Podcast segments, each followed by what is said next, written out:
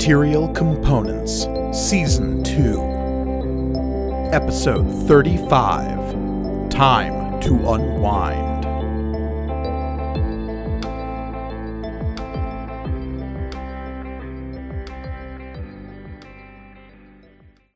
Greetings and welcome to Material Components, the actual play RPG show all about a galaxy of magic and the adventurers who live there. I am your humble dragon master, Mike Gargoni, and joining me, as always, are my stalwart adventurers. Hey, adventurers, thanks for being here. Heck yeah. Waka waka. Yep. You're just so gosh darn welcome, Mike. Just mm. happy to be here. Hey, everybody. I am Olivia. I'm so sorry. There's a dog who's trying to jump on me. Uh, but I'm also Olivia, and I'm playing Florian of Akalar. I'm Elliot and I'm sick. And I'm also playing Shay. Uh, I am Michael, and I'm playing Oswald Octavian Theophilus III. And I'm Reed, and I'll be playing Amari. Indeed. And of course, before we begin today's session, I have to ask the same question I ask every time, and that is Mike, do you remember what all of these people were up to last time? Why, I do. Thanks, Mike. I definitely didn't forget to ask who's doing the recap before we started the episode. Oh, Adam, I can so do it really panic quick. I can really, I can do it really, really quick. Ready? Here we go. Here it is. Here it is. Hmm? Google Maps, but space. That's the entire Hmm. episode. That's Done. I not a mean, terrible summation. It's Yeah. not untrue. Wrong. Yeah. Also, Yeah. time Well, I was going to say it's Google Maps plus time. or minus Mhm. time. on the planet Rafos, the moon of Rafos, I should say, our team, Oracle Zero, had plunged into the depths of an archaeological dig site into ancient God's Tech ruins. That was the site of the first attack of the terrorist group known as the Children of Aetyr. It was here you discovered that the Children of Aetyr had themselves discovered what appears to be some kind of super map, an atlas of the known galactic region that you call the Dragon's Wake Galaxy. Some of you discovered that this map may in fact go a bit beyond that scope, but it is incredibly useful when trying to wiggle out details of your local, relatively speaking, surroundings. In doing so, some of you plunged into the depths of an icy cold water world, also the site of a attack by the children of Aetyr. Others of you shifted around and inspected the homeworld of one of your companions, Florian's own Akalar. It was there you discovered the site of the most recent attack by the children of Aetyr, that being at yet another God's Tech ruin because it seems, based on your investigations, that the children of Aetyr are collecting, attacking, they're doing something with God's tech. This fact was confirmed not too long ago by a off again, on again friend by the name of Brother Hune, an orcish fellow who kind of put you on the scent of this sort of investigation. While zooming about in space, your companion Oswald also discovered that he could, in fact, zoom about in time. Ba-da-da-da-da-da. But leastways, as he pushed the boundaries of that altogether familiar fourth dimension, you were able to watch in not real time, because it wasn't in real time, but it also was in real time.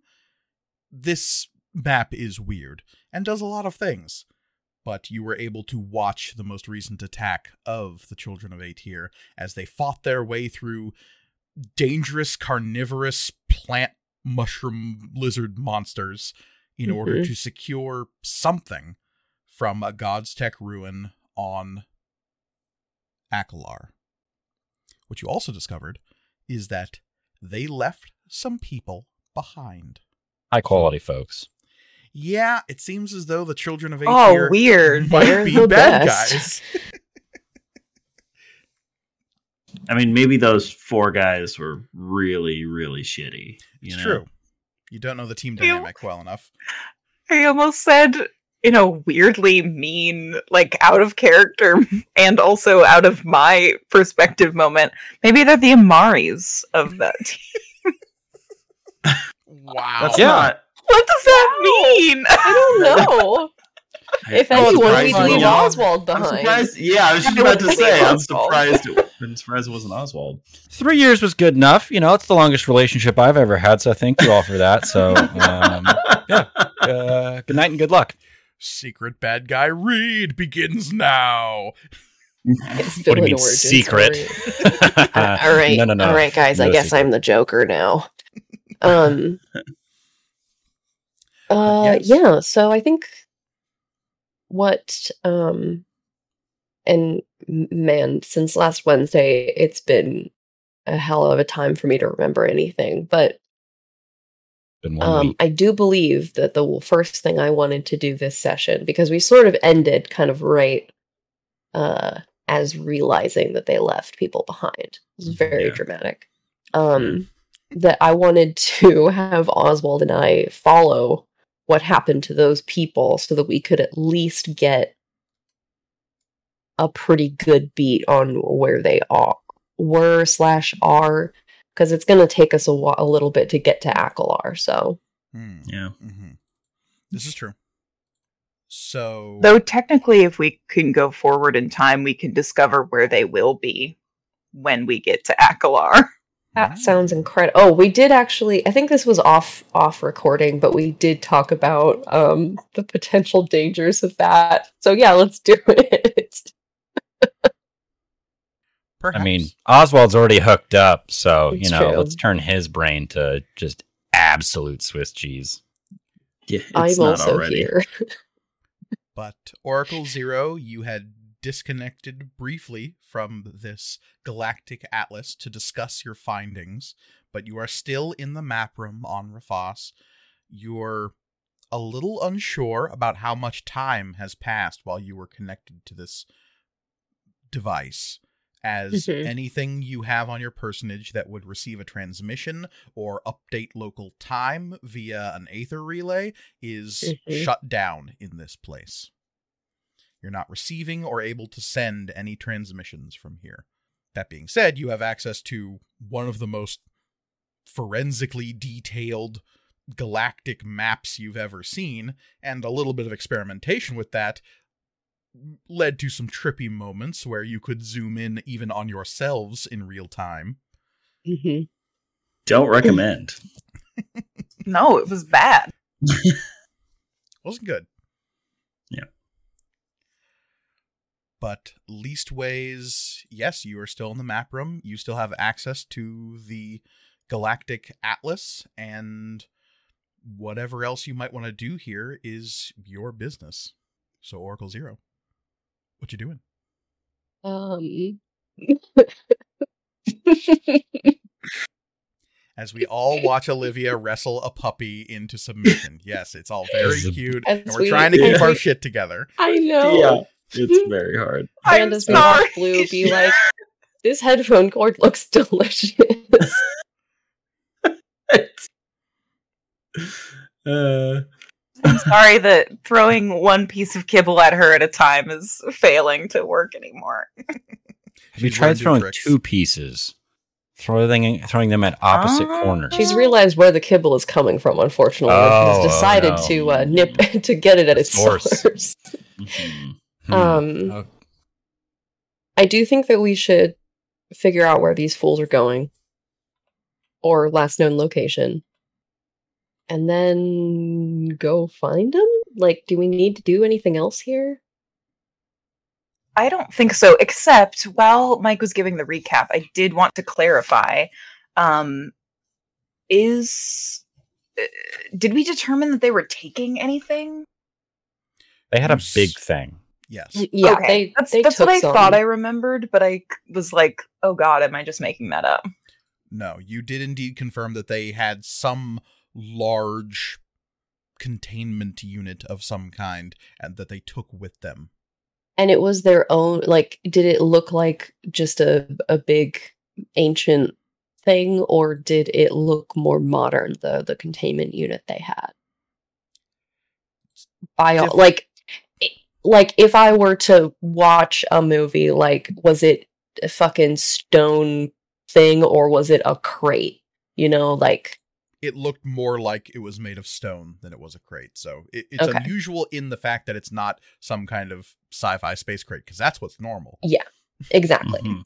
And the stone doesn't look like that kind of blackish kind of environment that we've been going through, right? It looks like it's made out of stone, where We- the I environment don't think we've been we'd in looks be very able to high tech. tell what it's made out of. Fuck. It's tough to say. Tough to say. Okay. based on what you're seeing. Enhance. Yeah, I mean, you could zoom it. You've gotten a very wide view of this thus far. So without zooming in further and really analyzing the details via, I don't know, some kind of talent roll or something. I'm not telling you all to roll dice and use your Oh, character shit. sheets, but That that's a this, thing. This It's an kind of game, huh? I've never used a character sheet for any of this. Oh, that's My- very clear. It's uh, Yeah. distinctly obvious. it's You like, had to oh make yeah, a I've got a separate. You had to make a B13. separate sheet that just wasn't your character sheet for some reason for your last character. Oh, I do. I do That everything was in MS longer Paint. than your character Yeah. sheet somehow. Yeah. Well, Uh, okay, so to to enhance this, we're not all viewing this. Oswald's the only one who's seeing this, right? We'd all have to zoom in and go get to that point, even Yeah. to Mhm. to I understand can. what I guess Oswald's we can all hitch a ride though. Well, oh, that's right, that's right, because Shay it, did hitch a ride with Oswald, so Shay Yeah. does see what's going on. And and so But did I. The only two. I but I pulled back at the end Yeah. there. okay. Right. So if you wanted to get back, i- as of right now, you are pulled out of the map.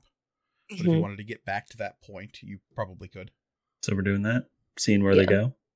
Okay. And I think it would be beneficial to have Florian be there for that one, just like so that we have somebody who's familiar Yeah. with the the area. Yeah, for sure. And yeah, that was the only reason that Florian pulled that was Yeah. because he was like too familiar with that. Yeah. Yeah. Um so I could for sure hop back on.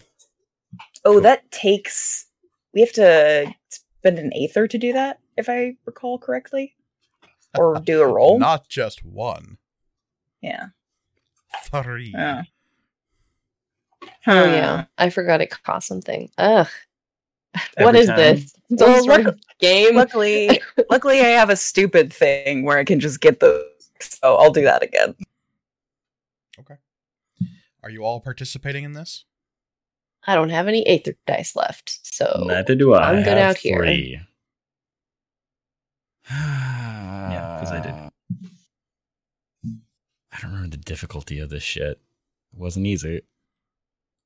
Yep.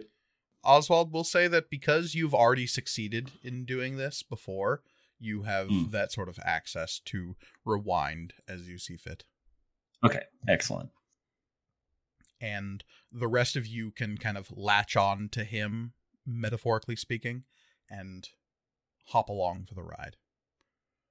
Which is what Shay did before. And Mhm. Florian, for that matter. So it's just a matter of whether or not Amari trusts his consciousness to Oswald. The water's warm. Jump on in. Why? Why is it Why would you warm? Say it like that. It's warm around Oswald for some weird reason. Um, Well, wasn't no, me. I'm, I'm, I'm, I'm good out here. Actually, thank you. It's really fun. Question: Can Oswald record what he's seeing in this map state? I, I, I assumed he tried at one point, but I don't Did we ask Hmm. at all? didn't try. I'm gonna try. I'm not playing your character. I'm just like No, but it's a it's a valid point. Okay. You try Yeah. to record, and Yeah. your little heads up display on your glasses seems to be indicating that it is recording. I'm sure it'll just be from my body's perspective. Um, but who knows? And again, when you first get into this map protocol, it does do the thing where you have that out of body experience to get the wide view on the map so you can s- Mhm. literally see your body. Yeah. So you don't know what it's recording. Well, yeah, it's it's worth uh finding out later. Good call. All right, let's jump in. All Hack into the mainframe. Amari, you're going in? No, no, I'm I'm good out here. Yeah. Are you going back into the map protocol at all, or are you staying out in the real world? I'll, I'll vibe in the real world. I'm a, I'm a, I'll I'll take a lap around the room. You know, do some stretching. And again, to re-describe this room, you are in a large, dark chamber filled with light that is emanating from the Atlas, which is a model of some kind, not made of some kind of hologram, but little strands of material coming from the ceiling and the floor to meet in the middle and create this rotating graphical interface of the galaxy. Below and above it there are these big broad pillars where these strands emerge from. And around the exterior of the lower pillar are those four spots that you discovered last time where you can stand and enter this device's interface. Three of you manage to do that very easily. Amari you begin prowling around the room and make make a mental note of that point in the wall that while indistinguishable from either side is where you came in before and is also where you experimented last session to make sure you could exit this place if need be. That was going to be a one quick thing I was going to ask is are there any other exits to this place or is that the only one? There are no visible exits. Do you want to start just testing the wall to see if they're Yeah. okay? Well, that is something you can absolutely do while the others are delving into the map. As you Yeah. edging along the wall and tapping at it, you would discover that there are a bunch of other exits to this room. And like the one that leads in here, they all lead to big patches of darkness Hmm. where your etheric light just stops. So there's really no telling where one is coming out at. And if you're not careful, it would actually be difficult to tell them apart as well. Okay. the aperture and the darkness beyond is very similar to each other. And by similar, I mean exactly the same. Great. Tough to differentiate. Not gonna fuck with that shit right now. Mm-mm. But good to know. Meanwhile, Florian Shea, you follow Oswald's lead as you dive back into the simulation. There is that strange pulling sensation that you feel as you're being drawn along behind Oswald. This kind of tugging just behind your navels, and you are drawn deeper and deeper into the simulation, finding your way back to Akalar back to those five crowded planetoids, and eventually you are uh, zooming back in on Jareta, the densely wooded planetoid with that massive fallen nurse log. And even as you're moving, Oswald, you feel a little bit more confidence with your abilities to navigate this. So even as you were zooming in on this place, you were already rewinding to the point you needed to get to, to the point where once you reach that position, you're already at the correct moment. You feel it's almost very intuitive the way this works. Hmm. There's that it's like turning barrier. two separate dials at the same time. Right, yeah.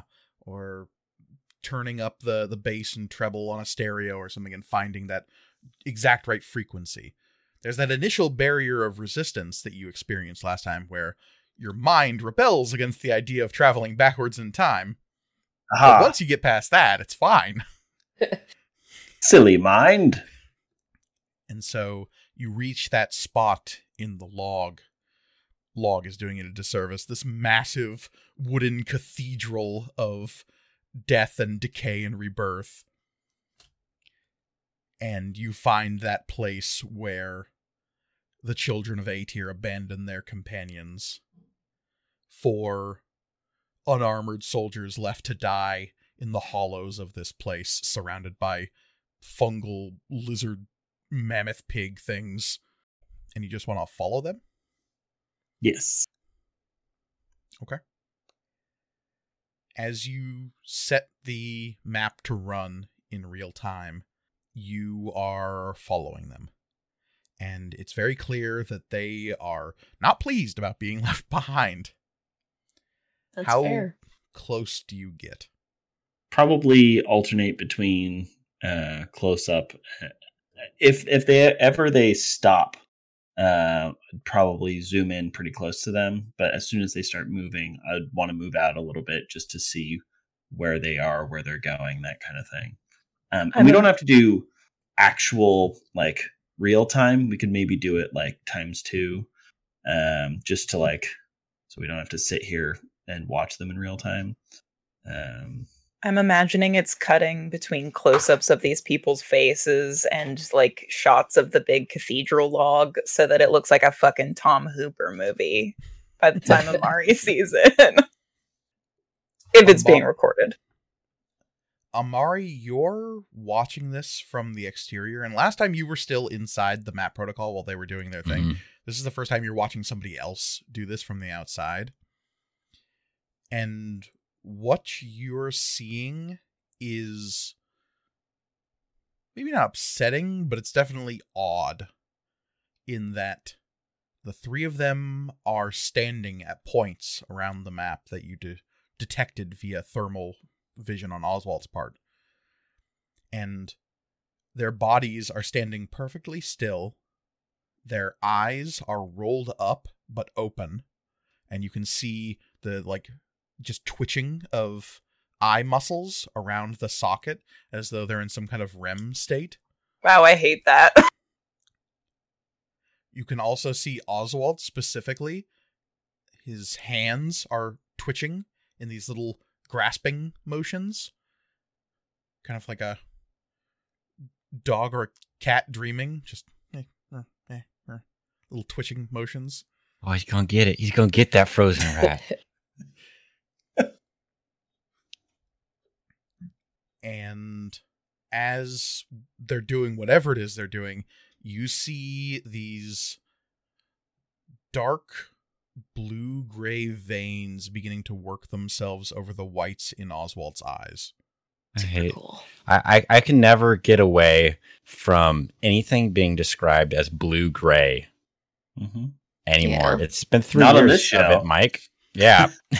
no, no. Even when I'm out and about, like, yeah, it's kind of a blue gray day outside. Fucking what? It's what? Yeah. it's the witch. We all have. Yeah, it's the witch. Uh, okay, interesting. That's fun and cool and neat and awesome. Amari has no context for that at all. Mm-hmm. Yeah, that's fair.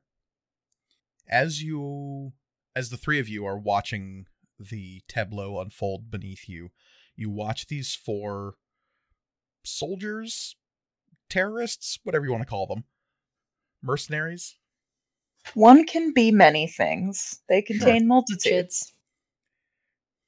These armed individuals. And now that you're focusing in on these four, you can see that there is uh, Lycan, two Midrians, and a Taro among their number. As they're moving, one of the Midrians falls to the lizard fungus things. These immense monsters with six limbs, four of which are primarily used for locomotion, but they can fall down onto all six limbs and move at speed if they need to. But when they need to get close and rear up, those two forward limbs with these long, clawed hands can reach out with a sickening length and grab at people, and they do so now, dragging one of the Midrians back into the darkening well of this tree. What are these creatures called? Because I'm assuming Florian would know. No, And that's one of the upsetting parts about this is Florian, you don't recognize these creatures at all. Um. Okay. There are large megafauna on this world that you know by sight, and you saw a lot of them in the the large big tree is what your people call it. Megapedes and hyper squirrels. But these things, whatever they are, based on what you've seen, they gestated in the middle of big tree. and like they only live there. Yeah. maybe, yeah. Hopefully. So if they have a name, you don't know it. But I would three- convey that knowledge. Okay. And again, you have that telepathic link with your other mm-hmm. individuals who are linked up into the system at the moment. So as you watch, the party becomes a Taro, a Midrian, and a Lycan, and they're moving as quick as they can, occasionally turning backwards and firing. You see them use the last of their explosive ordnance, grenades of some kind that they throw back and they attempt to use to collapse a tunnel behind them. And they do, and it gives them some breathing room. Something you would definitely notice, though, is as the fungal lizard things are stopped by this collapsed barricade of wood, they will turn back around and gallop back towards the central area. So you can follow them back to whatever they're doing, or you can keep following the soldiers. Uh, we'll we'll stick with the the soldiers. As tempting as these weird creatures may be. Following them, this ragged band moves, and as you speed up the flow of time to watch them moving at a quick, exaggerated, like Buster Keaton level double time. Even watching this at double time, it's clear that this place is huge. So, even speeding things up to twice its normal movement speed, if you're watching these people for hours, it will still take hours, albeit half as many, but Yeah. I guess I'll just if they're just walking, I'll just have to keep, you know, keep uh increasing the the speed at which I am fast forwarding until I notice that something interesting happens. Then I'll have to like stop and then rewind a little bit to find that find where that was. okay. And you'll Um, see them stop occasionally, especially right after the initial explosion. And Yeah. there are moments that, well, they'll move, move, move, move, move, stop briefly, then move, move, move, move, move. Do you try to pause it every time they stop? Uh, I mean, if they're just stopping for a break, then no, I don't. I don't think so. Based on what you're seeing, they probably exchange words both while they're moving and when they're stopping, but you can't make out Yeah. anything that's being said when you're moving that fast. Yeah. Um. It's like I- speeding up w- Alvin and the Chipmunks. Yeah.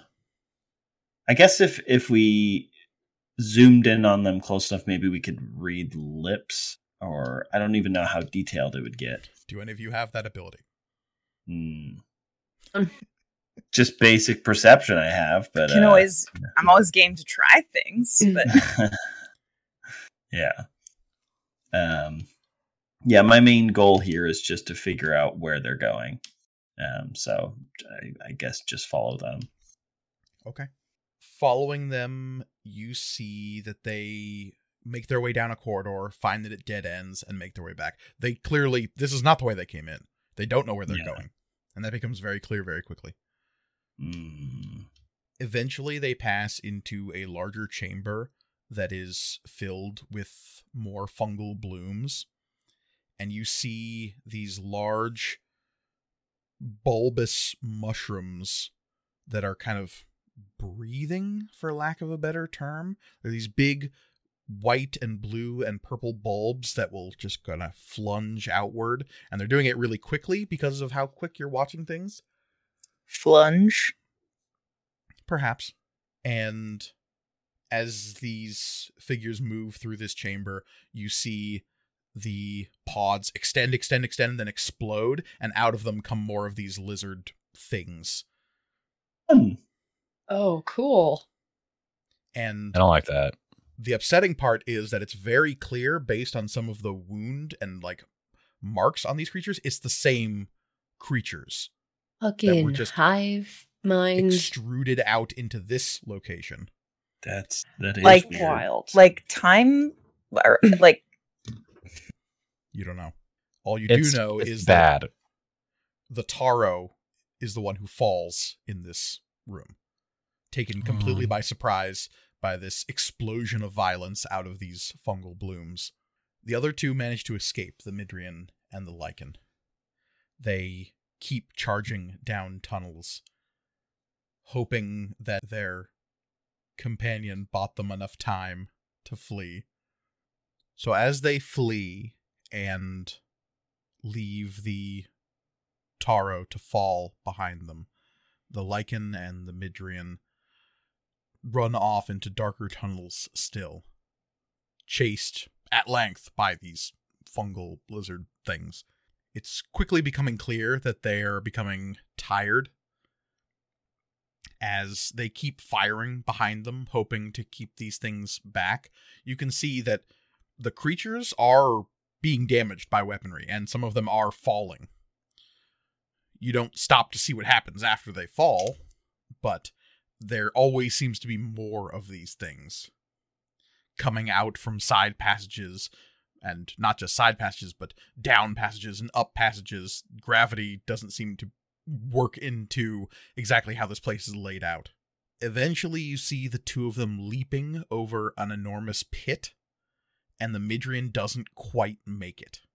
And it's scrabbling at the side and then in again super fast motion you see the Lycan come back around grab the arm and pull this person up to safety and they stand there staring back across the pit and as they do one of these enormous lizard creatures comes up from the pit and gloms onto the Lycan and pulls him down Oh man.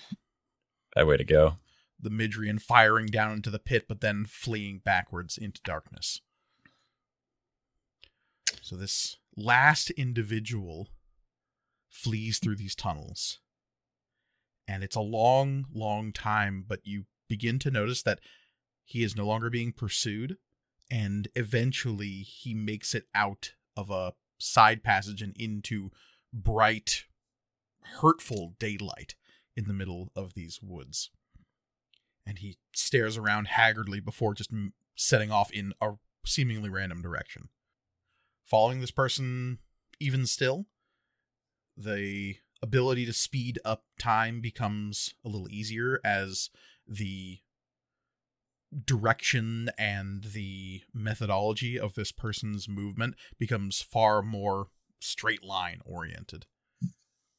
There are quick bursts of violence when this person has to fight off an enormous squirrel or a hawk that's the size of a small transport vehicle Mm-hmm.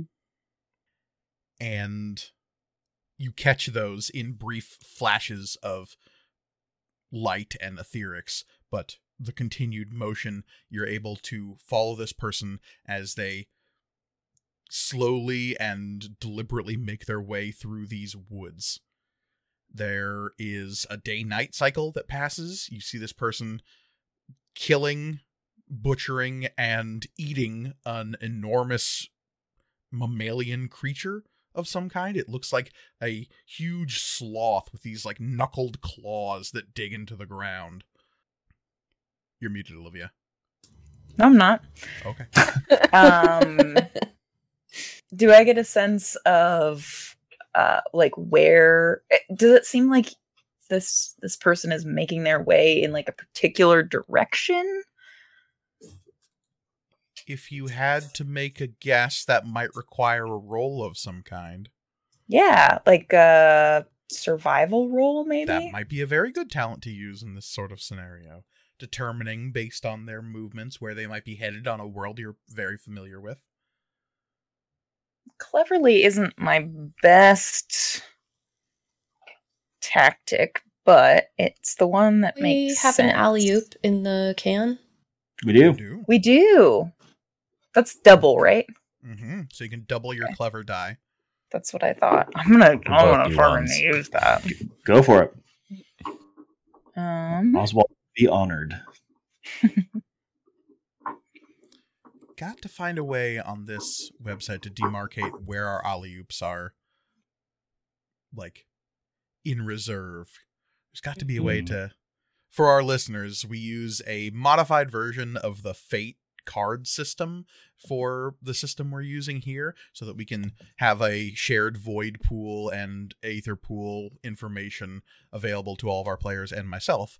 So I am actively working on trying to make an easier way for us to be able to play with this system online because optimally we would have all these dice just on the table with us that we could pass back and forth but global pandemics be like that yo Yeah. There's a pandemic. No, we're just playing online this week because I happen to be sick Oh, How we say as if we weren't playing online from the beginning. Yeah. yeah that's why we call elliot global Yeah. Um. Mr. Worldwide over here. It's the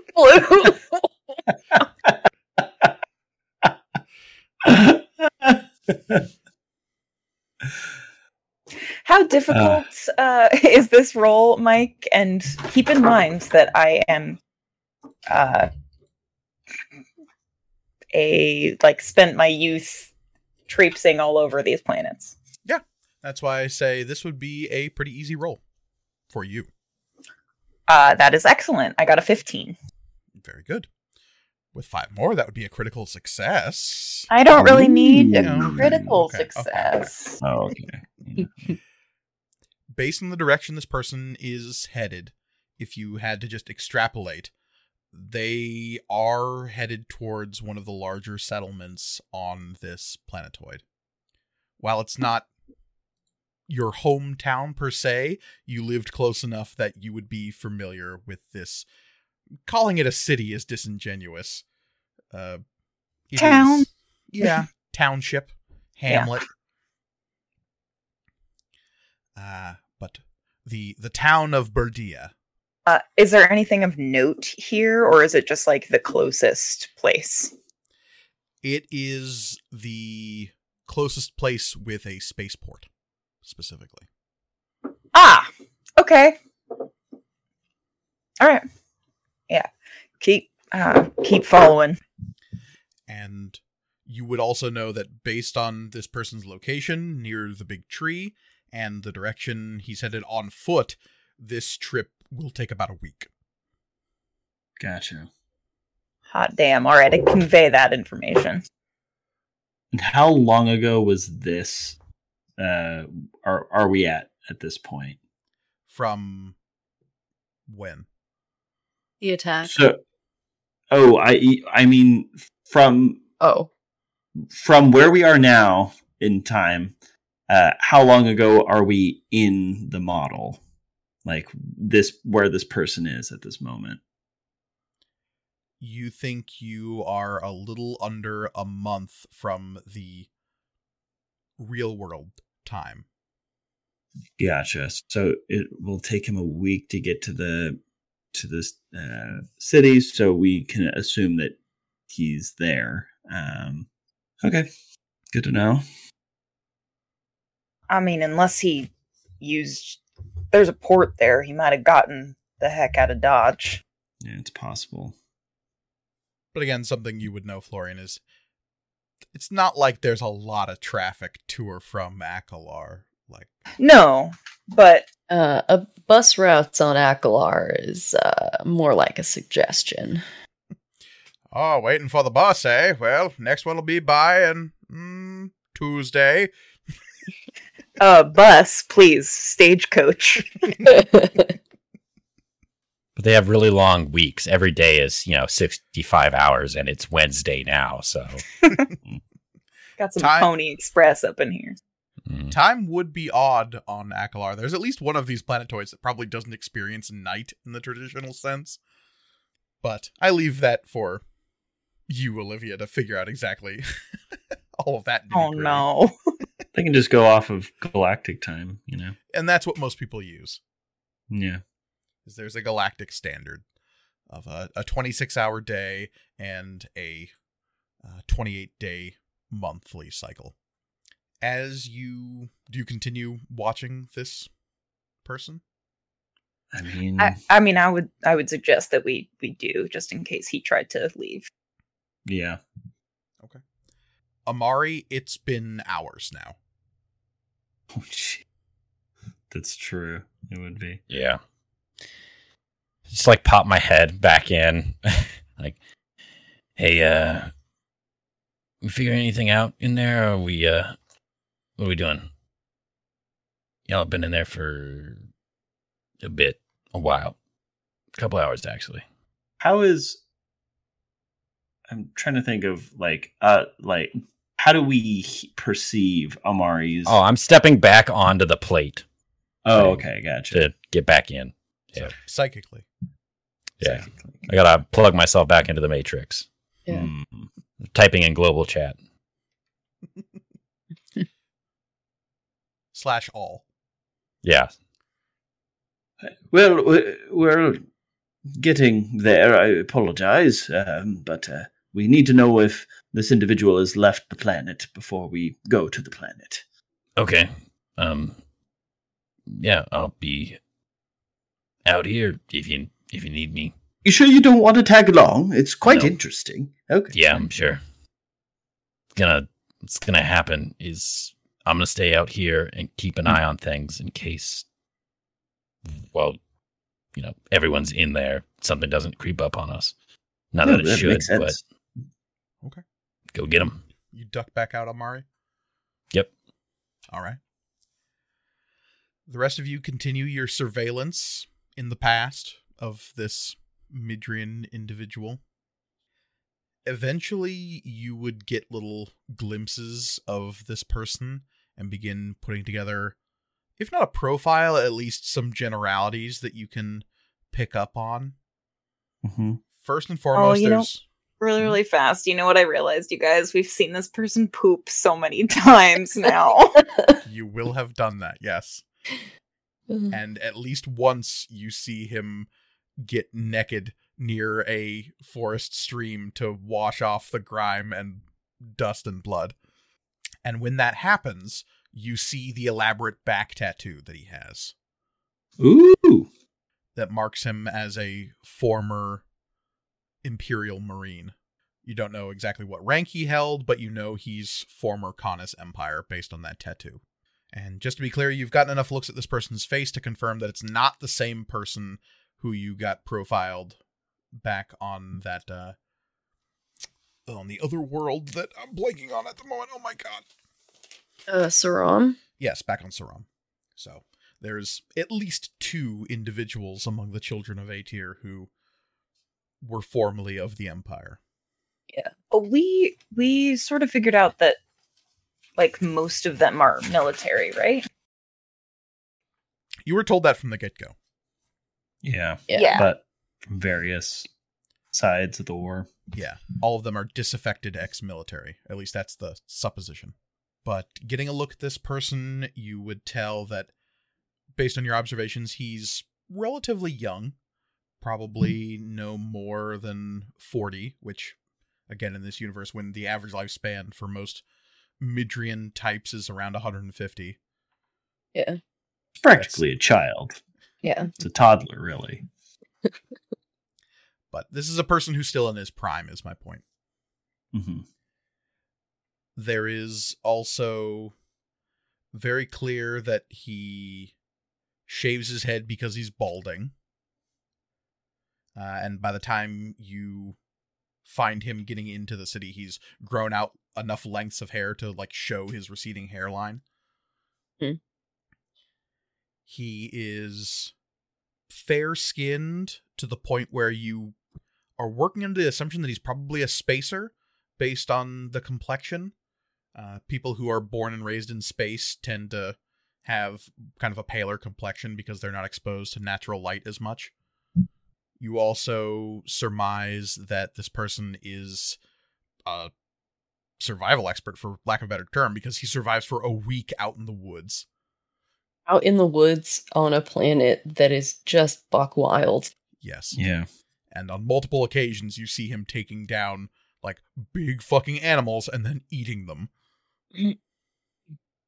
so whoever this person is is maybe not used to this particular type of situation, but at the very least can improvise well enough to adapt to this sort of situation, which in and of itself Yeah. is impressive. Mm-hmm. Yeah. you would eventually follow this person straight into Berdia, the city that Florian is familiar with. It's not a big city, and again, calling it a city might even be a bit of a disservice. It's more of a township. There are perhaps 12 buildings, all told. In this wooded planetoid, because a lot of this planet seems to be covered in these like big, enormous woodlands. This is a relatively clear spot, but what makes it clear isn't the fact that they've removed the trees, it's that there are these enormous stumps that are connected by these huge bridges where the township is built on top of. And that gives it some elevation from the ground, but it's not quite up in the canopy. Mhm. Cool. But these stumps are enormous, hundreds of feet wide each. So you can have entire buildings, multiple buildings sometimes, built up on top of these flattened areas of stump. This stump town, if you will. I was I was literally, about to ask if someone, some may even call it Stumptown. Mm. They may even. But following this children member into town, you see that there are a couple of enormous stumps off to the the west side of town that appear to be a landing pad of some kind. They've been kept totally empty. And there's a small control tower nearby that's actually built into a tree that is hasn't been cut down, so the control tower is up several h- hundred feet in the air, jutting out of the side of a tree. That's limbs have been shaved off, but it's clearly been Hmm. kept tall for the purposes of a control tower of some kind. It's less Ewok village and more like they've grafted their buildings onto these trees and just use them for terrain features and elevation. There's still stuff made of polysteel and plastics and uh, it's more like settlers than it is people trying to live au natural. Mhm. Yeah, it's not like incorporated into the the tree in like an organic way. It's just No. like yeah, bolted to the tree. Right. These are clearly people who are used to living hard on the fringes of civilization and doing it in whatever way they can. They're not attempting to be at one with nature, man. Still better than Asclepius. well, low bar. Following this individual into Berdia, you see the first place he goes appears to be a large bar of some kind. Speaking of low bars, Mm. Uh-huh. and immediately starts pounding drinks that are being served to him. And this is all happening in like That's really rapid, quick flash succession. And We're, yeah, we're Mm. basically like doing The Sims here. yeah, kind Mm. of like Sims point. and fast forward. Yeah. And Mm. at a certain point, you don't know what words are being exchanged, but after he's downed like three drinks, there's some kind of discussion that quickly leads to somebody putting a hand on his shoulder, which quickly leads to him turning around and punching that person, which quickly, quickly leads to a barroom Donnybrook, which quickly quickly leads to several marshals hauling this person off. We're basically having a Red Dead Redemption 2 moment here. Can I request that the navigation that this atlas start playing the Benny Hill theme Yeah. for this uh, fight scene?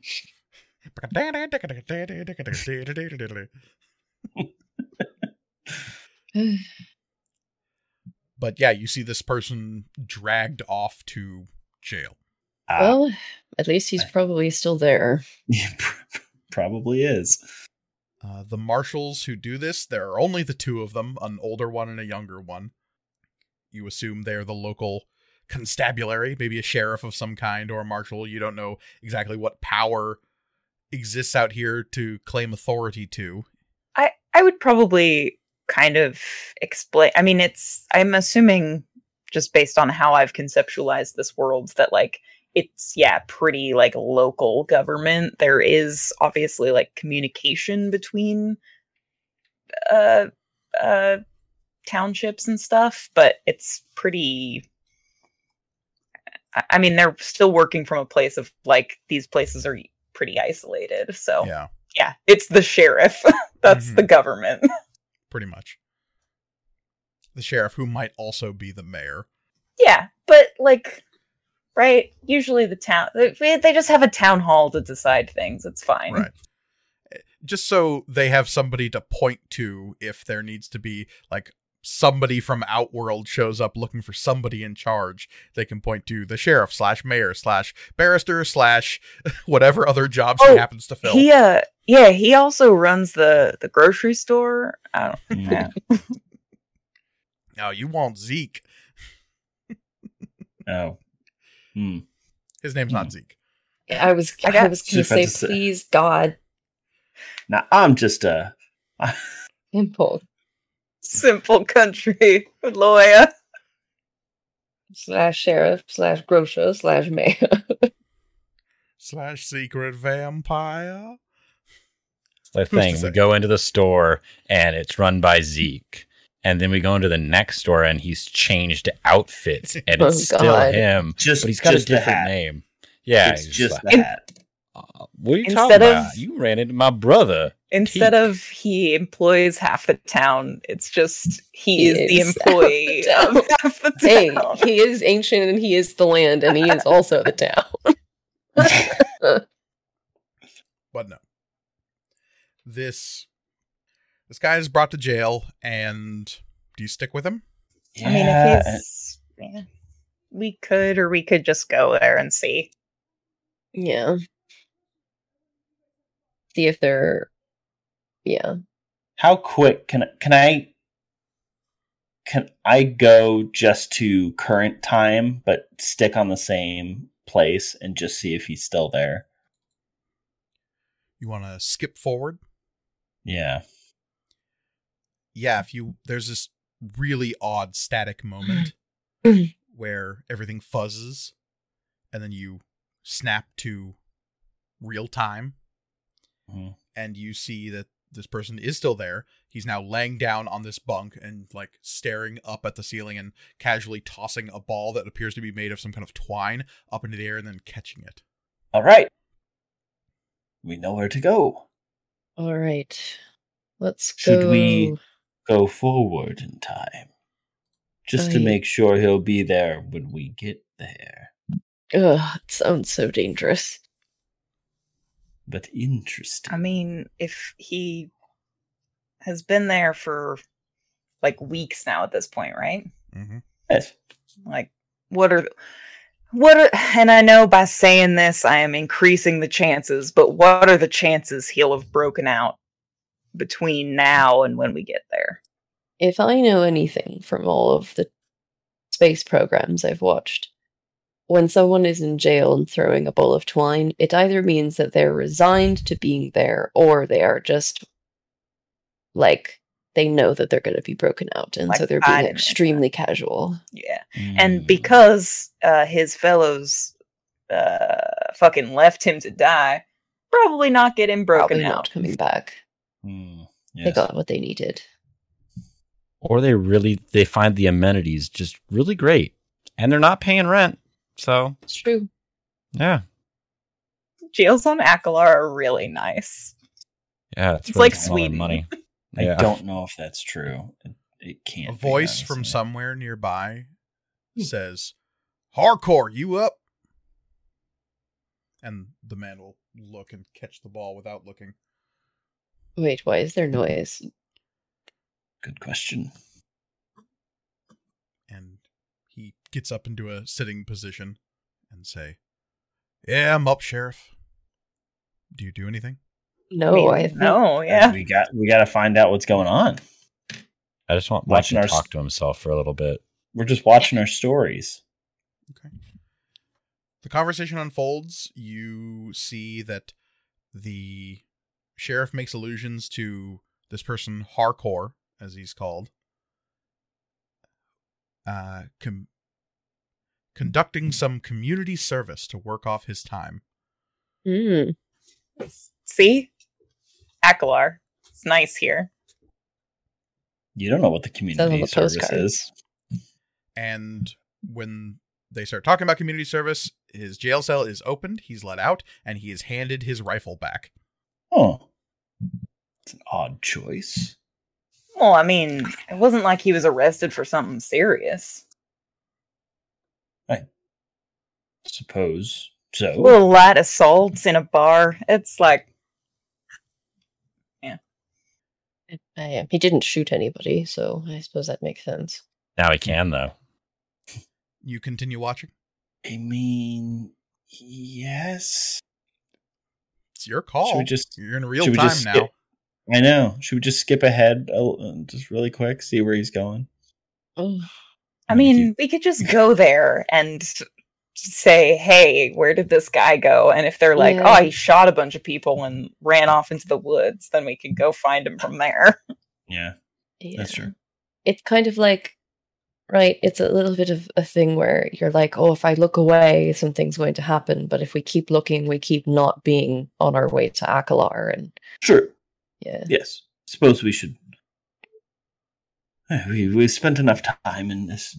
As you're having this Yeah. conversation, the the sheriff is seemingly debriefing this person on where his community service is taking place. He's saying something about the southern perimeter.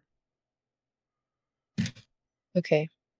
Well, I mean, we've been here for hours, apparent according to Amari, so I can't imagine how much longer it's been now. Hmm. Um, This marine's being led out of the sheriff station. so we should we should go. Yes. Yes. At the very least, Uh, the sheriff could can direct us. Yeah. Okay.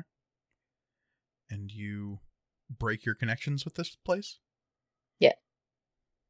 Yes. Yeah. Okay.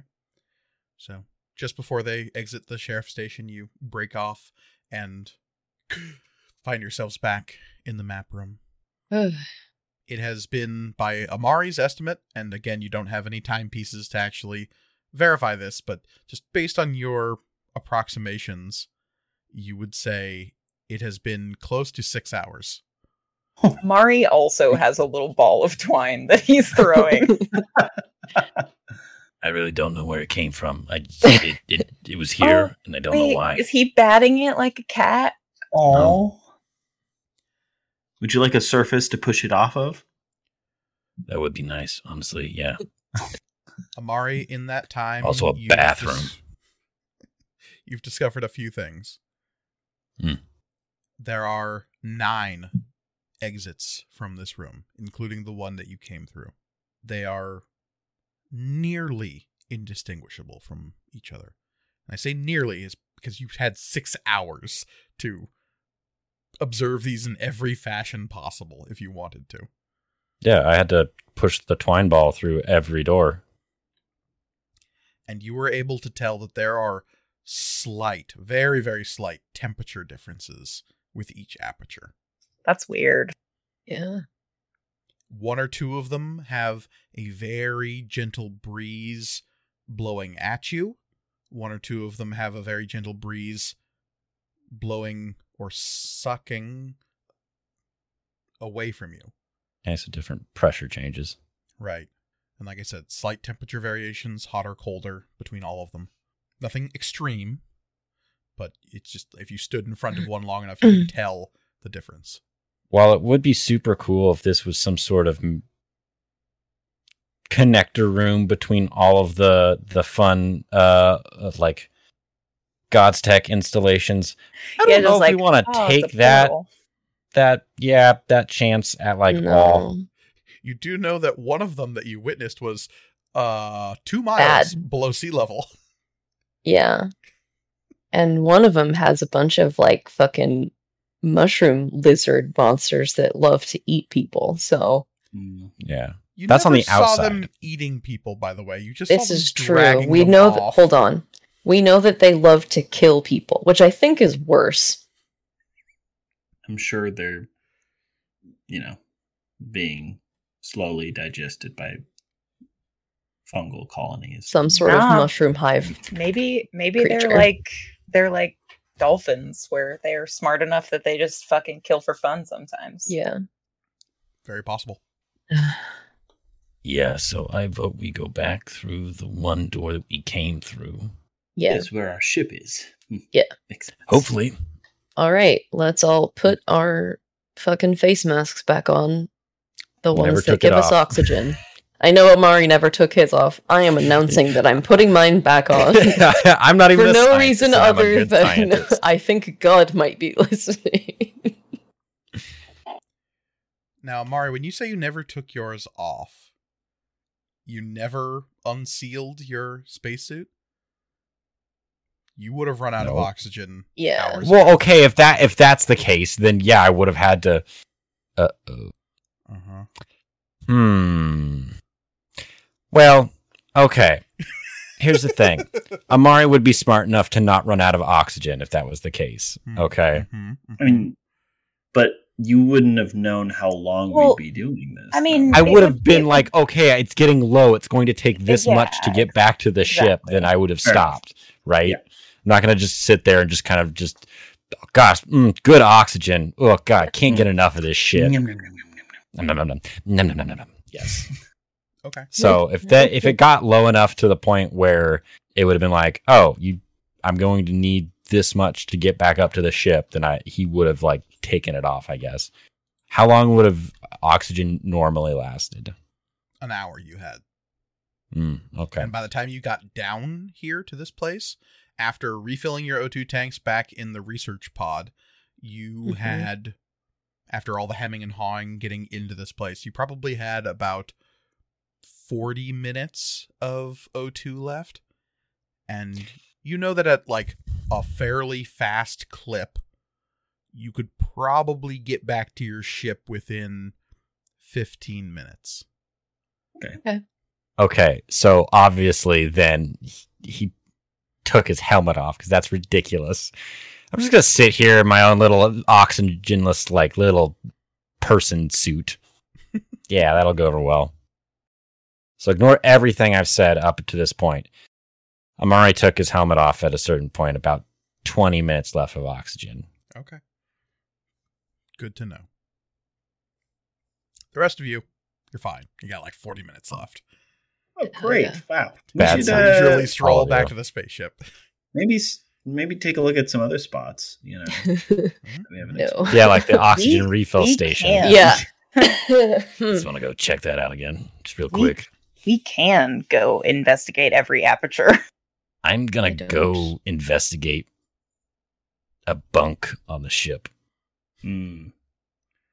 That's what they're calling it now. Yes. Mhm. Yeah, let's just go back to the ship. Yeah. Okay.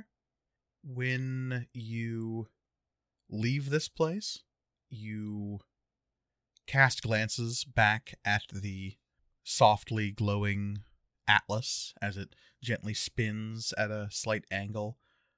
Still, all of it made from these weird strands and dark stone like material. Leaving this place feels. It's not like it's trying to keep you here, but there's definitely so many unanswered questions that those of you with a, a curious bent about you, there's just so much you could accomplish with a map like the one that's here. Hell, any number of governments or spy agencies or so many galactic powers would kill to have something like this. The rumors about what a an astral level wizard is capable of approximates what you were just doing.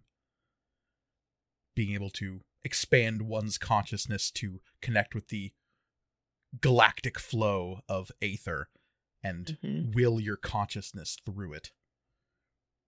And this was able to be done with a thought.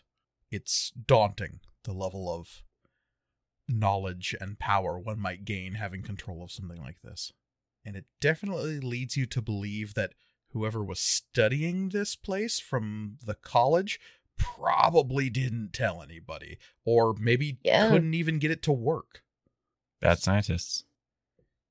You'd figure if any galactic power knew about this place, you wouldn't have been able to get within a parsec of it. Yeah. Hey y'all, hey y'all. We should blow it up. No. No, we can't Yeah, do let's that. blow it No. up. Let's blow No. it up. Yeah, yeah. No, it's we too could one- dangerous. We could return one day and, and think about what we could learn. And use it for good. Yes, of course. I mean, Mhm. knowledge is really neutral. It's just uh, just an act. It Of does course, knowledge can be evil. As you're leaving, I would like everyone to give me a swift perception roll. Oh yeah.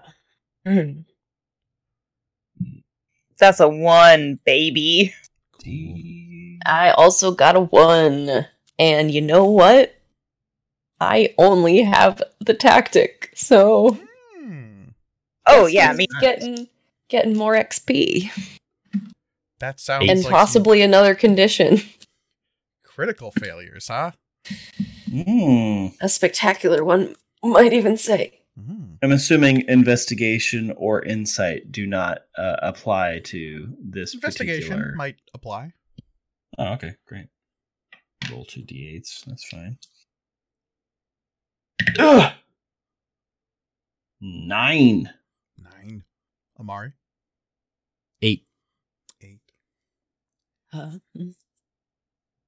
So, Shay, Florian, are you giving me, your humble dragon master, three void dice? or are you taking a condition? well, you already have one, two, three, four, five, six. So, um, I'm gonna give myself another condition because I'm gonna say that um, it makes narrative sense because I think that going into this map room, my migraine was temporarily um, uh, fixed because of whatever stuff was going on, and I think as soon as I walk back out, I fucking have a migraine again.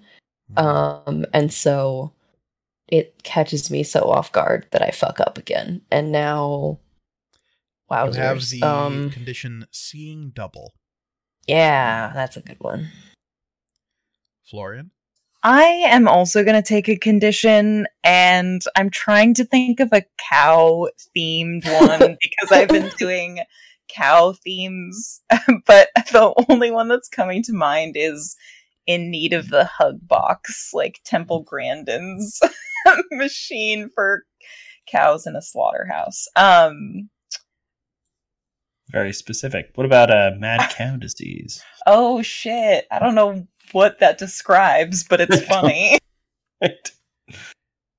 You do have a bit of mad cow, the both of you, in fact, because what you notice on your way out of here as you cast glances backwards just before your perceptions slip into darkness, Florian, you swear you see yourself entering that room from the opposite wall on the other side of the Oh, Atlas Oh, room. And Shay, you think you see at least five different versions of you coming in to the chamber, moving in a clan like lockstep. oh, thanks. I hate it. And they all look at each other with shocked expressions. and then your vision is consumed by the darkness that you must push through to exit this place. Hmm. I need a six-hour nap. That's actually like a normal amount of That's just rest. like a I need sleep. like a That's fifteen. I need like a sixteen-hour nap. You need a small, a short coma. I need Uh, a that short is- medically that is induced not coma. Mhm. a normal amount of sleep for a nap, though. Yeah, I.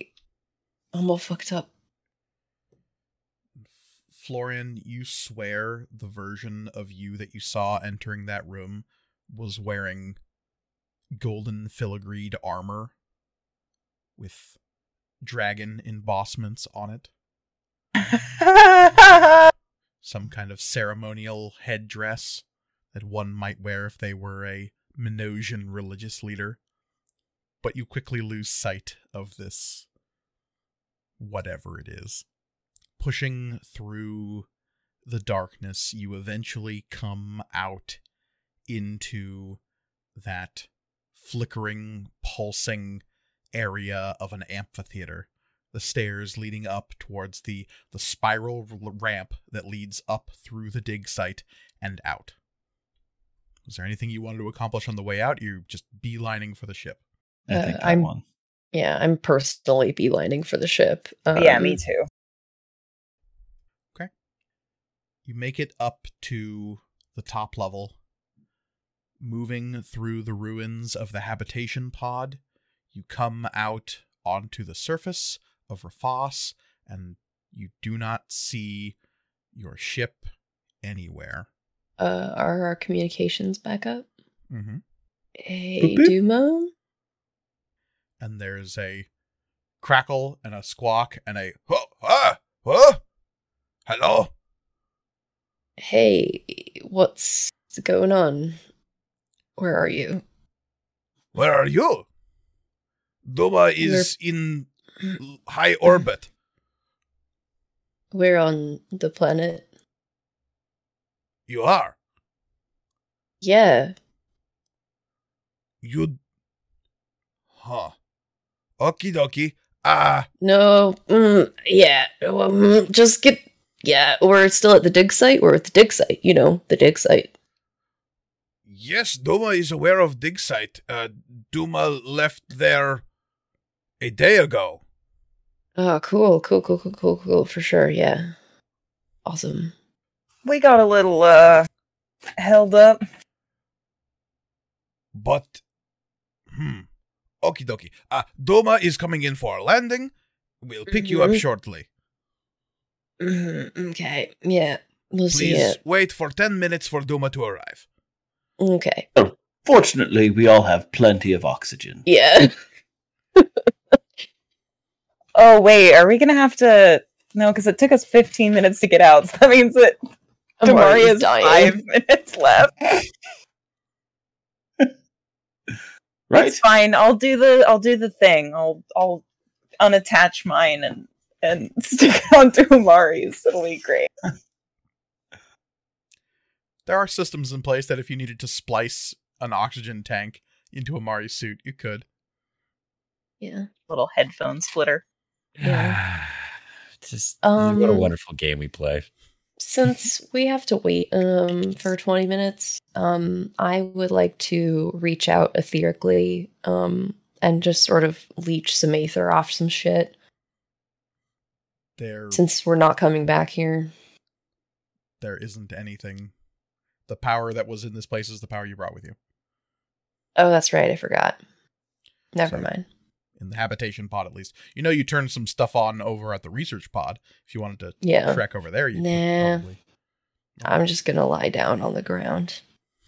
have a nice moon sit down.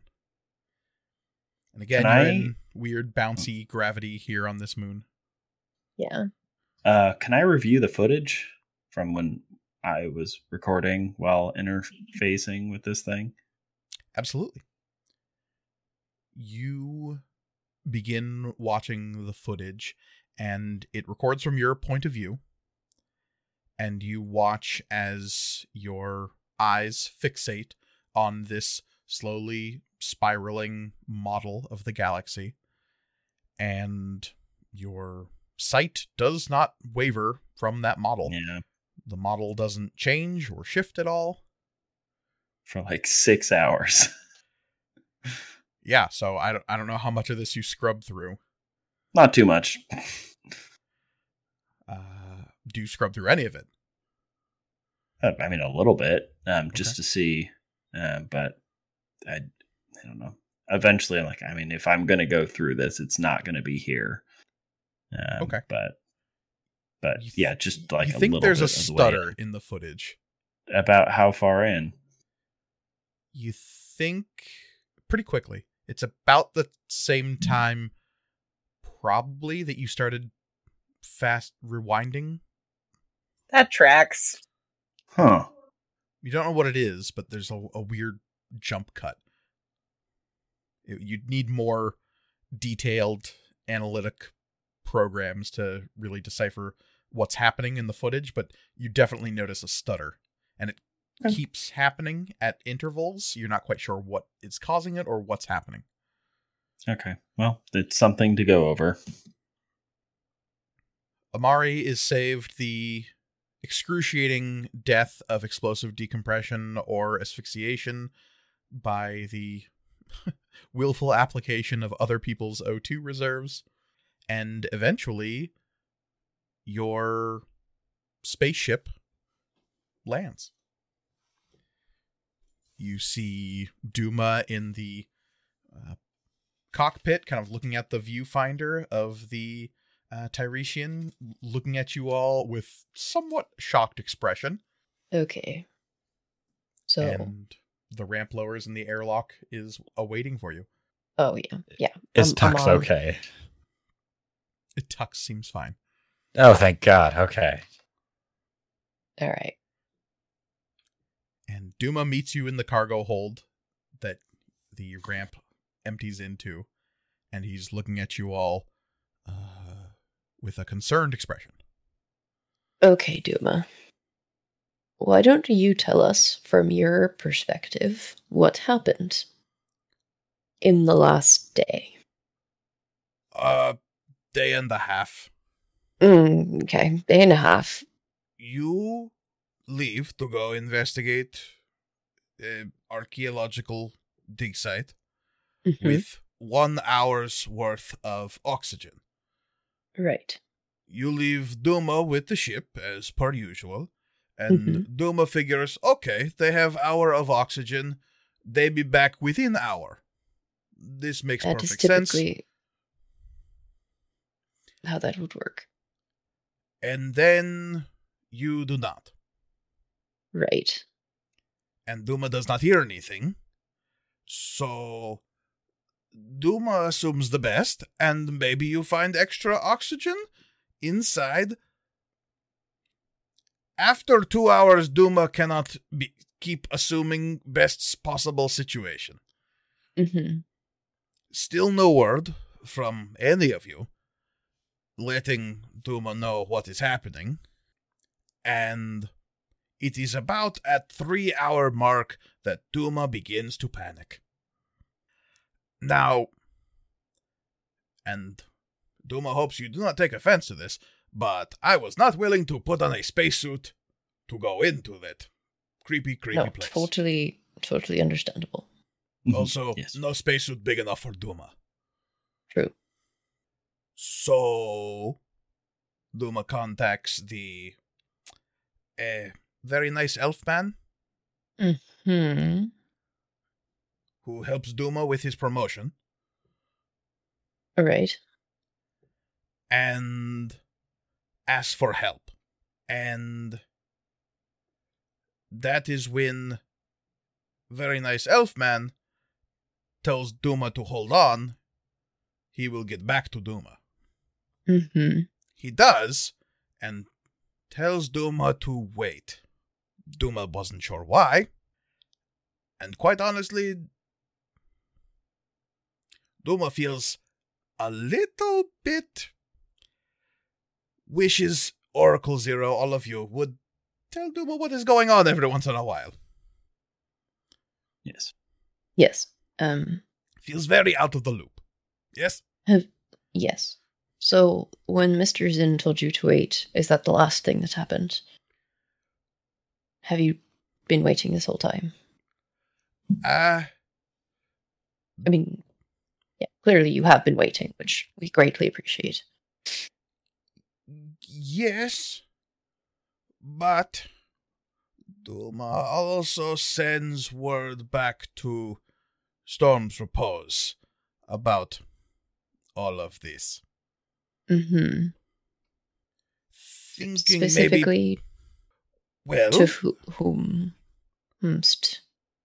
operations director, of course. Right. Mm. yeah, that would make sense. Mm, Yeah. You are acting like that is a bad thing. I mean, Well, it's not a good thing for well, Duma us. Actually, first. Duma I- I- first. First. Hmm. I think this is important. I'm speaking for all of us, but I, I feel it is appropriate. We are sorry.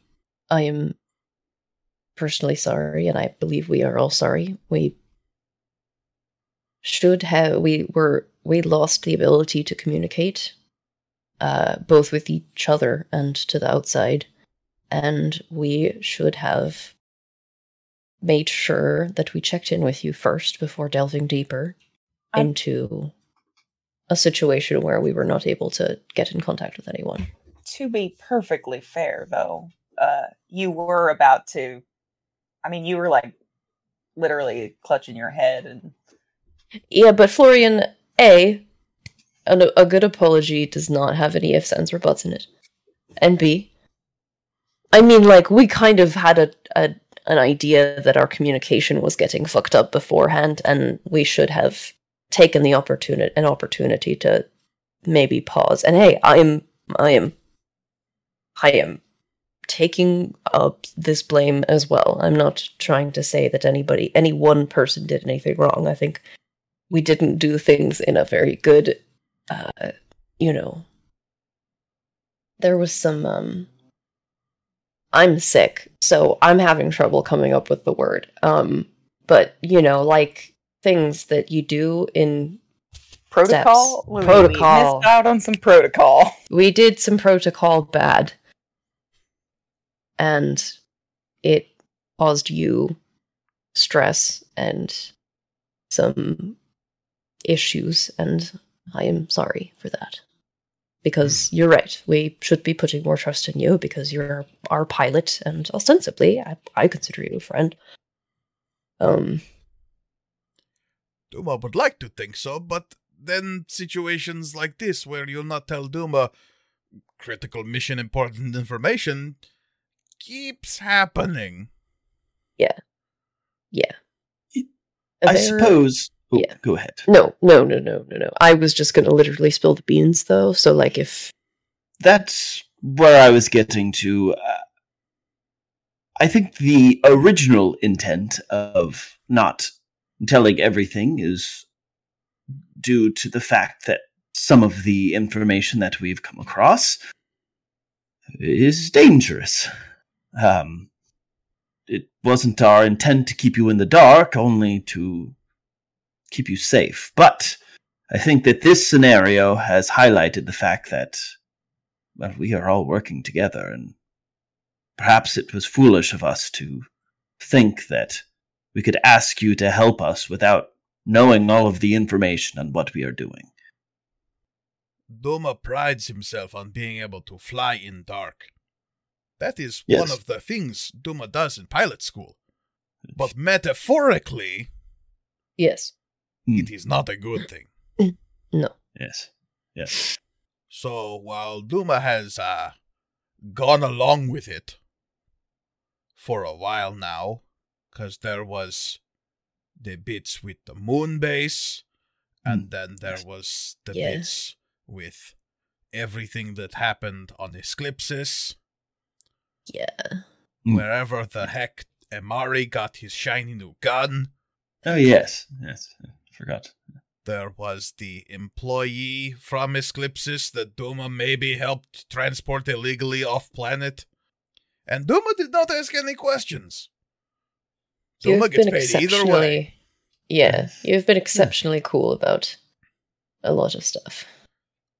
And here I was thinking this entire time, like, oh yeah, Duma's on board. Du- Duma knows everything. I was like, hmm. No, we did not. Uh, I would swear we told him that. Director Silvaro was trying to kill us, but you know, that's that's on us.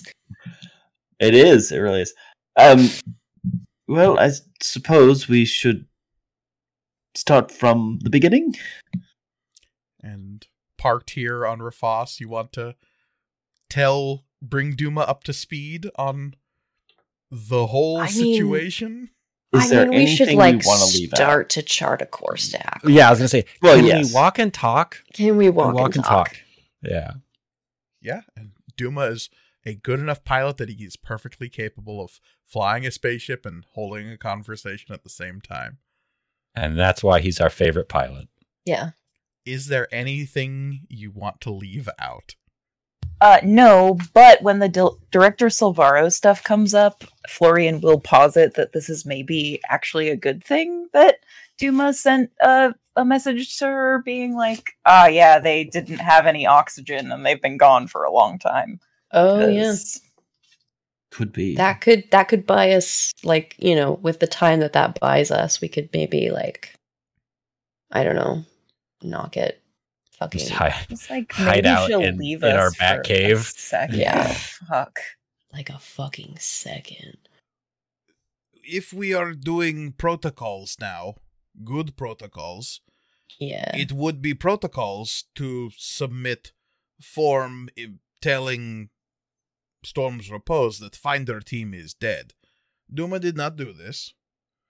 Duma remained hopeful because nice Mr. Zin told me to wait. So Duma Hmm. waits.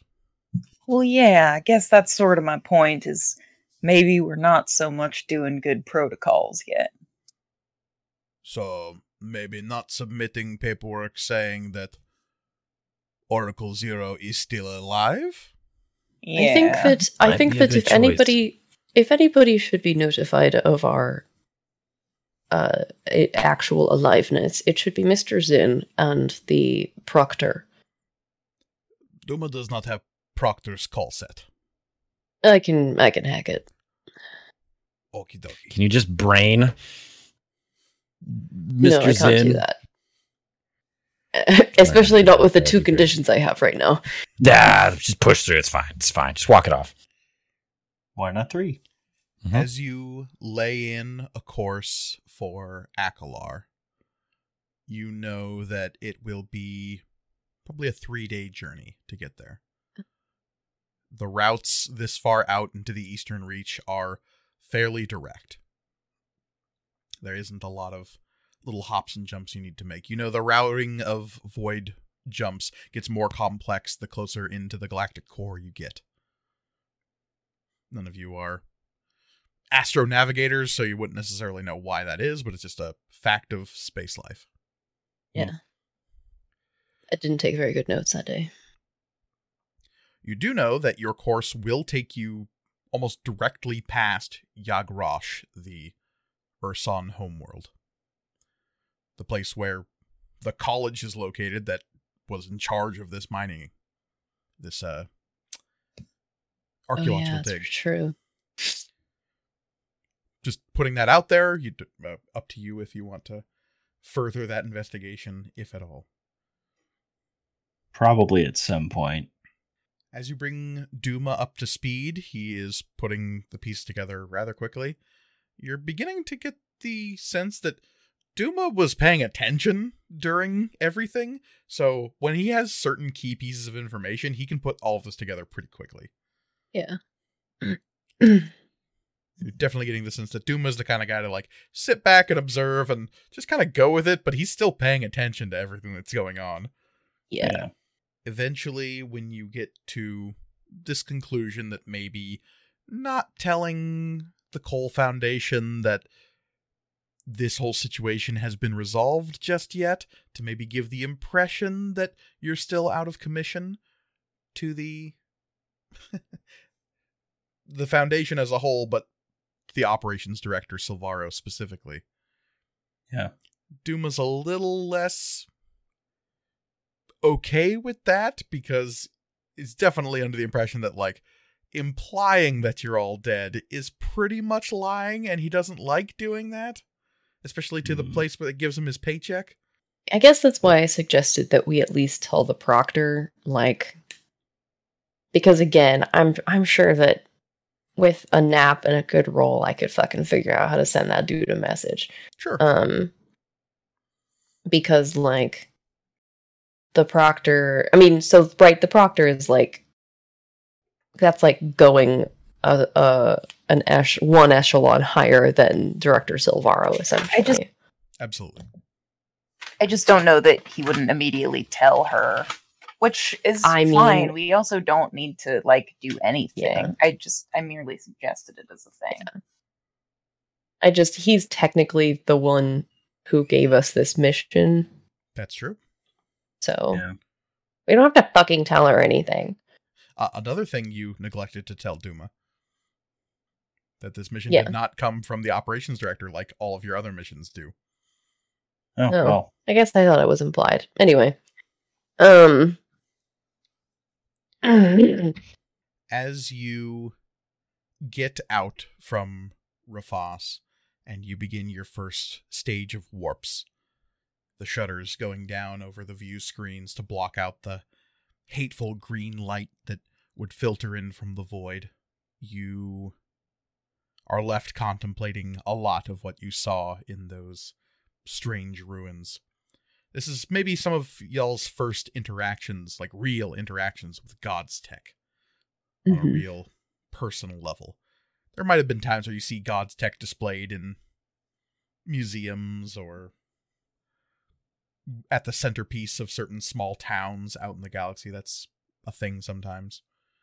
But actually interacting with it, you you get the allure now. There there's something tantalizing about this strange technology, as terrifying as it can be sometimes. Mhm. Maybe Amari doesn't feel this way. He was fairly resistant to the whole experience. Yeah. But yeah, you have completed this chunk of the mission. You can clear what conditions you have, and you will have a, a, a bit of downtime between here and your next destination. Is there anything in particular you want to accomplish in the three days it'll take you to get to Akalar? Florian. I would like to become space president. Three days. This is a uh, a space republic, and the uh, the space Hasn't stopped the U.S. a true republic. Come now. Oh, okay, okay. Well. So becoming a space senator is one thing. but you already were. Yeah, you're already. You're so close. Now, if you wanted to Oh, become a space first consulate, and then we can start shifting things in a new and interesting direction, that's a whole other conversation. let's keep that on the table for now. Okay, Yeah. call that option Napoleon. Just keep that in your back pocket. Do I get a nice hat? Why wouldn't you? Your first Why wouldn't you? Cool. cool, cool, cool. Okay, cool. New strange character trajectory. Yeah. Is there anything else anyone would like to do on their downtime between Ye- Rafas and Akalar? yeah, there's one specific thing that Florian would like to do, which is to send a station um, to Akalar that just says, um, sorry, change of plans three days out. And you're sending this to whom? Uh, it's a reply to the message I received. Ah, okay. Very good. And all right. You send that And- off.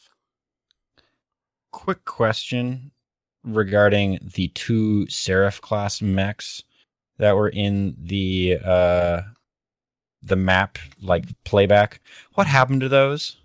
If you They- ask Oswald after it, they Yeah. leapt up onto a dropship and flew Okay. away. I couldn't I couldn't remember if those are just the raptors left. Both of them. Yeah. Yeah. Got it. They all they all Okay. made it off world. I think one mech got trashed, but I think the rest of them made it off. Yeah. Two Seraphs and two Raptors made it off world. Love it. Um, I would like to go over the footage and try and look more into these weird um, stutters, I suppose. Um, I don't Okay. necessarily know what skill this would be. Um, No skill. You've got three days to. Again, Okay. I don't ask for rolls on downtime stuff because I'm assuming it's just a matter of time before you apply yourself to something like this. yes. And scrubbing through video is just as hard as it takes to sit down and scrub through video. It's It's, Uh, it's more tedious than anything. right, exactly. Breaking things down on a frame by frame basis is a. I mean, you've done video editing. It's a giant pain in the ass. It sure is. It sure is. And that's what you're in for is a giant pain in the ass. But it does bear fruit. As you're scrubbing through the video you get to that first shuddering jump. And it's it's a frame. It's a single sliver of an instant where what sh- what you were looking at, because again, this is all POV from Oswald's glasses point of view. Mhm. The map that he's looking at has shifted. And the the material that the model is made of isn't forming a galaxy anymore. For that sliver of a moment, it's a sapient form. Two arms, two legs, a head, a torso. All of it weirdly angular and faceted. And it starts in the center in just like a neutral pose. And then on the next shutter, it moves a little bit and almost like stop motion animation as you feel through each little shuddering step. You see this entity, this weird angular creature walking slowly towards the edge of the pillar that it was suspended above. But this thing's feet, if you want to call them that, are touching the pillar, and all of the strands that are creating it are coming down from above. So, like some kind of weird, jagged marionette, it's slowly walking towards the edge of the pillar, towards your point of view. And again, this is only what you're getting this information between each stutter, which is happening, you think, in real time as you were slowly increasing the speed and futzing with Mhm. time. Every time you do that, this thing appears again. Gotcha. And so by the end, when you were filtering through a week's worth of this soldier hoofing it through the woods, the last frame you see is this weird angular thing reaching just past the lip of the whole pillar. Its hand reaching towards your face, and it's like coming straight at the glasses with these long claw like fingers. And then you think the last time is when you snapped it back into real time, and that angular creature disappears. And the last thing you see in the last little shutter in the footage is a, the model of the galaxy. And you're not seeing it from your eyeballs perspective, you're looking at yourself from the map's perspective. Uh, it's fucked up shit right there. And again, it only lasts for like a frame. And other than that, it is extremely boring of just you staring at a slowly rotating map of the galaxy. Can I splice those together to create a just weird, like stop and start, sort of like frame by frame animation? Um, Mhm. just to have that. um, Yeah, and again, once you cut it all together, it is this angular bipedal creature. Its mm. limbs look like they're made of like if you took the barest bones of a marionette, the like the angular pieces of wood or plastic that make up a puppet without any of the the trappings that might give it a more humanoid or whatever you want to make the puppet look like. This is just like the wire frame beneath Like some the- kind of puppet. Or like the like those art models. Armatures. Yeah, like an armature, but more faceted, angular. Like planes of it are all flat and there's no curves to it at all. Any hmm. curves that it has are made up of multiple angled panels. Its head is this long, sloping shape that comes back and away into these long strands of almost crystalline dreadlocks. And it is, as you cut it all together, slowly taking a few steps, long steps towards you. Because again, this column that it was suspended on was 30 feet wide, all told. Mm-hmm. So, in three huge steps, it strides across and is reaching down and kneeling down, and its hand is reaching out towards your point of view. And its hand just crossed the event horizon of the, the column, reaching beyond the column almost to you before your vision snaps out of it. and you get that one last frame of looking down at Oswald from the perspective of it's not the map that was looking at Oswald. It's whatever this thing was. Rose. Yeah. Can I do a quick uh, scan of the uh, of the the goggles just to like make sure they're running well? There's nothing uh, functionally out of place uh, in the in the Aetyr Tech at all. Digging, you, you pull the glasses off and look around, and like you see now that they the lenses appear to be cracked. Oh, almost unnoticeably, but near the the rim, there's like a small etching crack in the lens. And if you didn't know any better, you would say that crack forms shapes like letters. can I make out? Is it like letters I can read? You kind of have to look at them in an abstract fashion. Like again, the same way that you could like look at a stony edifice and say like, "Oh yeah, there's kind of a face there." You can look at these cracks and say, "Oh yeah, it's kind of letters." Hmm. If the letters are all splintered together to make a crack in a lens, like a metal band name logo. Right. yeah. Hmm. It says Slayer. Mastodon. No. What it says is a nonsense word. It doesn't mean anything. It's just letters strung together. Z E N I R V A. A. That doesn't sound like anything. We have to I've blow it up. I was right.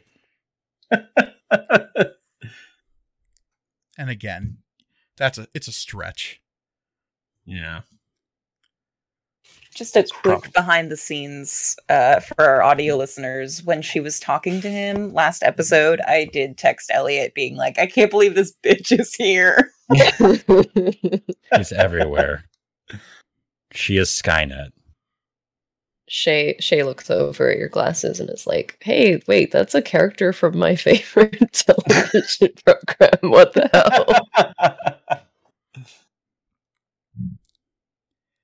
You're left to ponder those letters, meaningless as they are.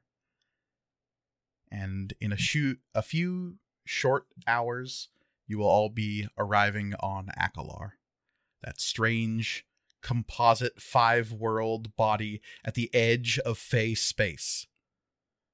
About as far north as many of you maybe have ever been, towards those bizarre, warped regions dominated by the Fey. But you know, on Akalar at least, even stranger things await within the depths of that place. But exactly what those are, and exactly what awaits Florian's homecoming, I think is going to have to wait until next time. Because as always, you can find us online at MatcomRPG on Twitter and Instagram. You can also email us at materialcomponentsrpg at gmail.com. We always love hearing from all of our listeners. You can find me on Twitter at CryOutOlivia. I am always there talking about D&D and other RPGs and also just a lot of other nerd stuff. So come hang out. You can find me on Twitter at Elliot C. Lewis. I'm an illustrator and graphic designer, doing a lot of tabletop RPG and other fan art. You can also support me on Patreon and Ko-fi. Links to both of those are in my Twitter profile. You can find me at the Readamus on Instagram and Twitter, where I post jokes and lots and lots of photos of nature. So come check it out. and you cannot find me on social media, but what you can do is support our show by rating and reviewing it on whatever platform you're listening to it on. Please, please, please do so. Indeed, and finally, you can find me personally on Twitter and Instagram at mkgorgoni, where I'm always happy to talk about all things material components. But as always, the world is chaos, so please Be kind to each other. Goodbye, everybody. Goodbye. Bye. Goodbye. Bye.